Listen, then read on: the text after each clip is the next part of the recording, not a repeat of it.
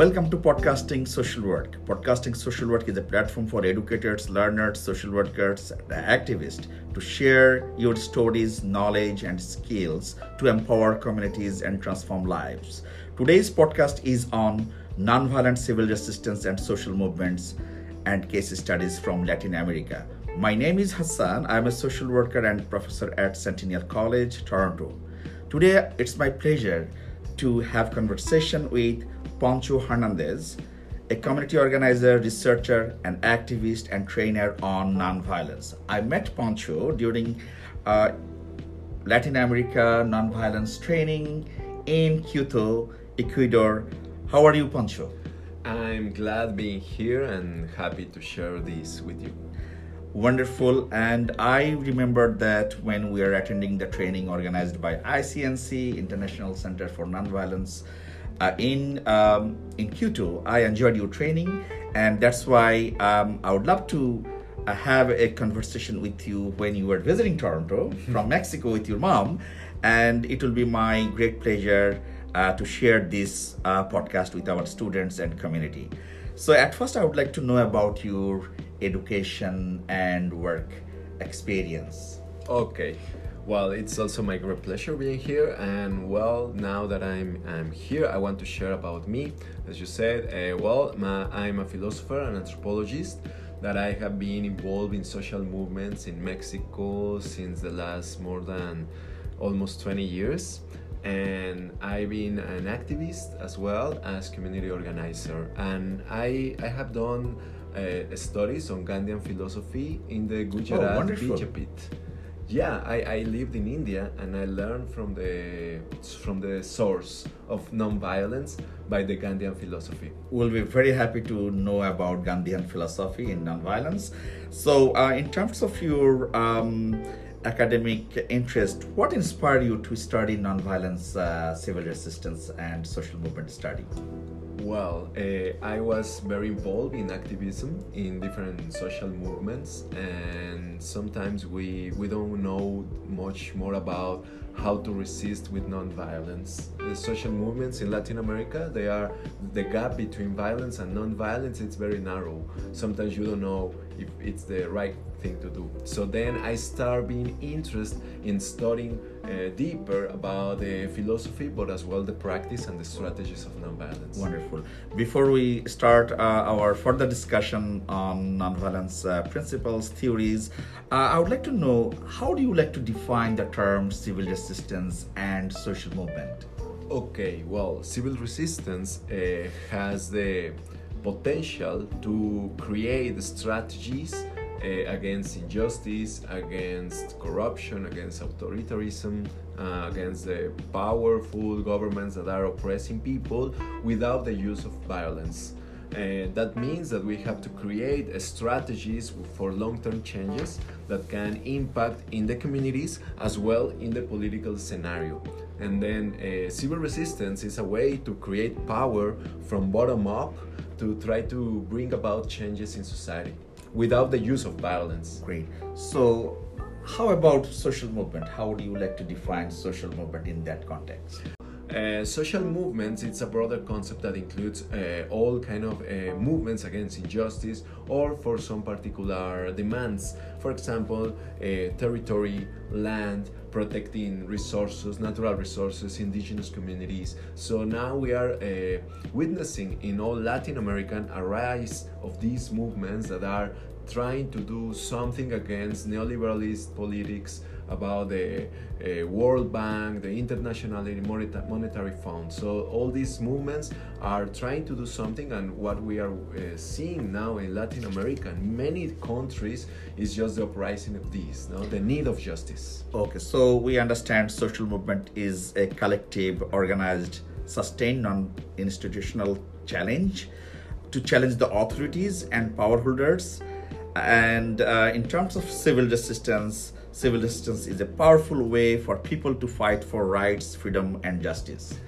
Yeah, and, it's about how do you define power, right? Sometimes we think that power is just with the with the holders of it, with the uh, with um, with those who are in the top of society, but we we miss the idea, the basic idea that Gandhi wanted to, to show us that the power it belongs to the people. It's in the base of the pyramid. It's from the, the collective power. That's the kind of power that civil resistance and nonviolence is laying on.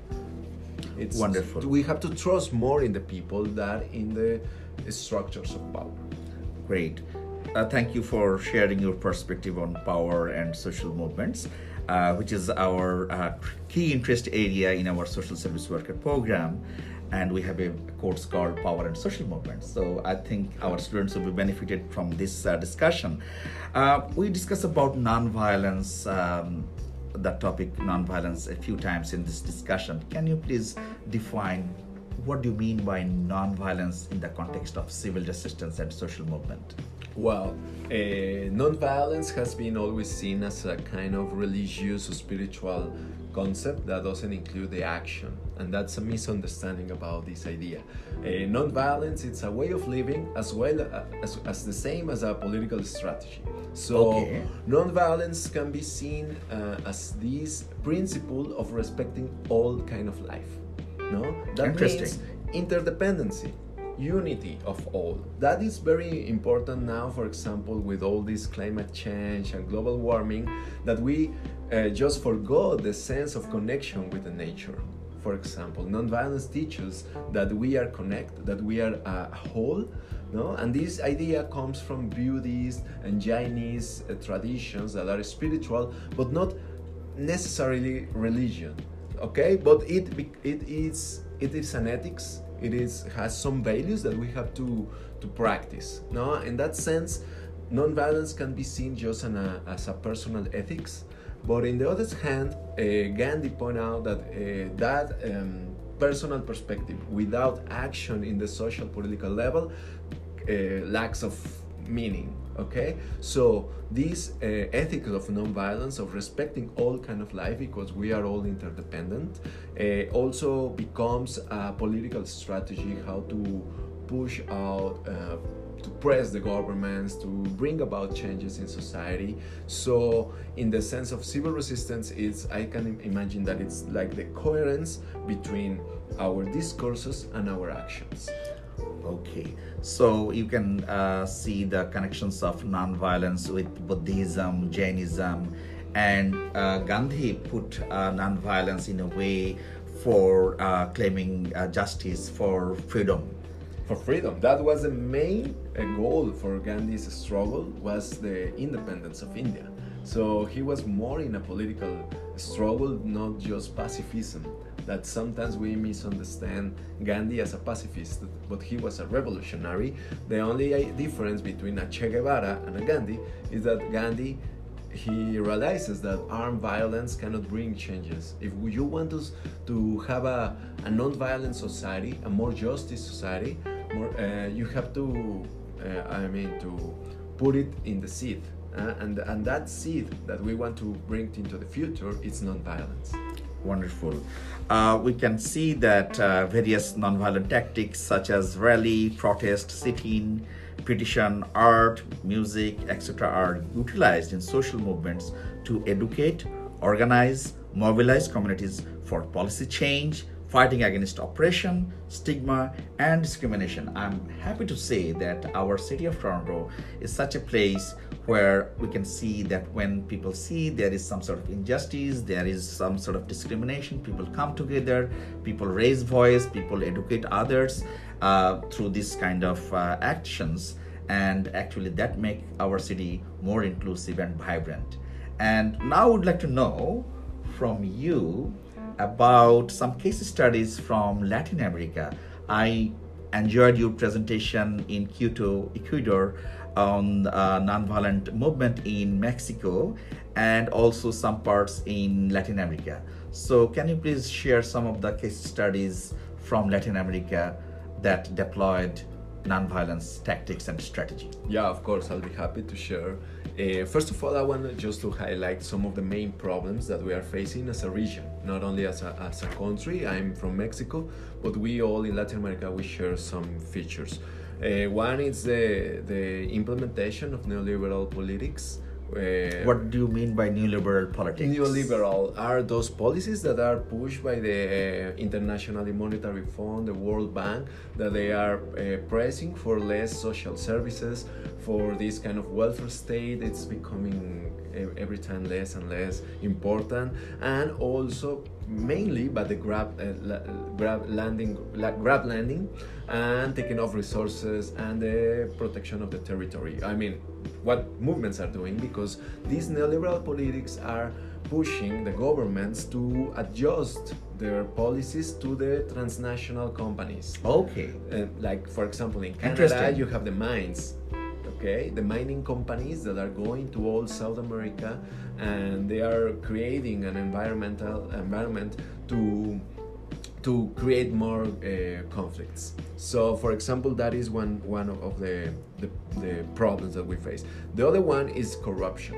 Our governments has been very corrupt by different actors, and that creates authoritarianism, both from the right and the left. Okay, I will explain more later about no this authoritarianism from both sides and uh, violence, an increase of violence. Uh, Mexico is, is sadly one of the most violent countries in the world due to drug-related violence, to gang violence, and because of the cartels. But this is uh, something that is going on in all Latin America. So, how non-violence can help us to deal with all these conflicts? And it's just like the main question that we are, are trying to do. And now we are seeing and, and we are witnessing an uprising all over Latin America. I can say from Mexico to Argentina, there are many, many things going on now and many conflicts. And I think we have to uh, again rethink uh, non-violence as the principle of all these movements. Uh, so it's very broad. In Mexico, we have the problem of the narco violence, no, the cartels that are uh, drug cartels, control okay. the drug cartels that are controlling the territory.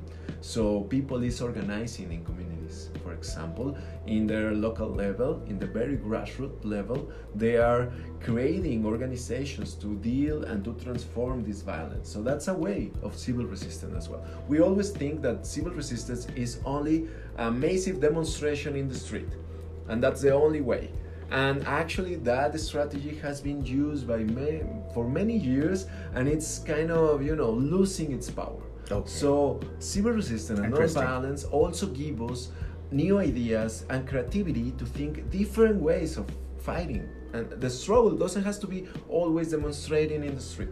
The street protest it's part of it that is happening in hong kong currently. Like uh, in hong kong what is happening now? Iran lebanon uh, Paris not that much time yes. ago, Catalonia, Catalonia, in Barcelona with all these Absolutely. independence movements. So all of them lots are, of civil unrest actually. Of course, and, and, all Latin America. Now you see Chile, Colombia, Bolivia, Haiti, Ecuador, Honduras. All those countries are like really in the turmoil, and it's because of this need of create new strategies. And non-violence and civil resistance give us this opportunity to create new strategies that don't restore violence. No, that is something that in the Latin American history has been very present with the guerrilla. No, Cuba, Nicaragua, El Salvador, and many other countries. Colombia has been a bloodshed since the last 50 years because of these guerrilla movements and the armed resistance. So I think that the option now for Latin America is to rethink our ways of protesting, of creating social change, and nonviolence is key for that. So what uh, you mentioned about community organizing in Mexico and educating people are organizing themselves and educating uh, others on how they can act against uh, powerful drug cartels and yeah. um, mafias. Uh, what are how you see their success um, in terms of community organizing, and what are the unique tactics they are using for bringing more social change for fighting against this drug cartel? Yeah. Well, one of the main features also of civil resistance is that it's extra institutional okay so we don't have to rely in institutions demanding them the respect of human rights or demanding less repression because the government has done that in, in our countries for a long time. And so what they are doing is from outside of the institution, they are creating their own institutions. For Their example? own their cultural centers, Okay. schools, sport fields, eh, small companies, entrepreneur entrepreneurship is also something interesting for them because they are creating jobs and opportunities for young people. Instead of joining the gangs or the cartels, they, they provide jobs and Oh, security. wonderful to know. So that's a different way. They are empowering women in their communities to to um, resist violence. Gender violence is a big deal now in Mexico as well and in Latin America. And just yesterday was the International Day Against Violence Against Women. Uh, so what they are doing it's more in the grassroots level community organizing more like social work that they are trying to do something to improve their communities Wonderful. So it means they are not only organizing and raising their voices, but also they are creating uh, opportunities. They are creating uh, jobs at local community level. So people should not join the cartel. And uh, also, I can understand from you sharing that uh, through establishment of cultural centers, they are bringing people together Yeah. and uh, having conversation on various issues including domestic violence so these are the approaches you see in mexico are very powerful and uh, successful Yeah, I think they are successful in bringing people together, in joining the community, in talking about the problems and organizing. That's very important. We lack, I think, uh, citizenship is not the right to vote only or to have a passport. Citizenship is something that you have to, you know, act, uh, uh, act all the time to to do. It's something in the making right? And these processes, I think, it's the, the, the way of developing a new kind of citizenship that it's more engaged in their community, that it's really involved in the social problems, that it's not only, as we say, it's not only about to protest. We have also to give alternatives to people. Absolutely. Okay, we raise our voices, we go on the street protest, but then when we are back in our homes, in our neighborhood, what we will do? And we have to do this local change meaningful because if we can create a network of, com- of communities and neighborhoods that they're organizing themselves and they're creating alternatives for the young for the kids for the seniors for women uh, that face domestic violence then they will create a social change. Absolutely. I can relate uh, our uh, story from bangladesh. Actually i'm from bangladesh and I um, experience how our non-profit sectors, our charities are working at the grassroots to organize uh, uh, poor and marginalized people, uh, especially women, and uh, provided them the tools uh, how they can use those tools for their socioeconomic empowerment uh, so that they can actually address poverty and marginalization. And we can uh, as you know that Grameen Bank and Muhammad Yunus got Nobel Peace Prize Yeah. for Grameen, Grameen Bank model that actually promoted lots of community organizing and uh, promoted uh, women empowerment in Bangladesh. So I can see the uh, the relation between Bangladesh, how it has been working for last uh, three four decades on community mobilization, and now I, I'm happy to know that Mexico in Mexico people are working at the grassroots and organizing communities and provided them the tools for alternative livelihoods for creating jobs. Wonderful to know. Um, so now finally i would like to uh, thank you for your activism uh, in uh, in social movement field in civil resistance field.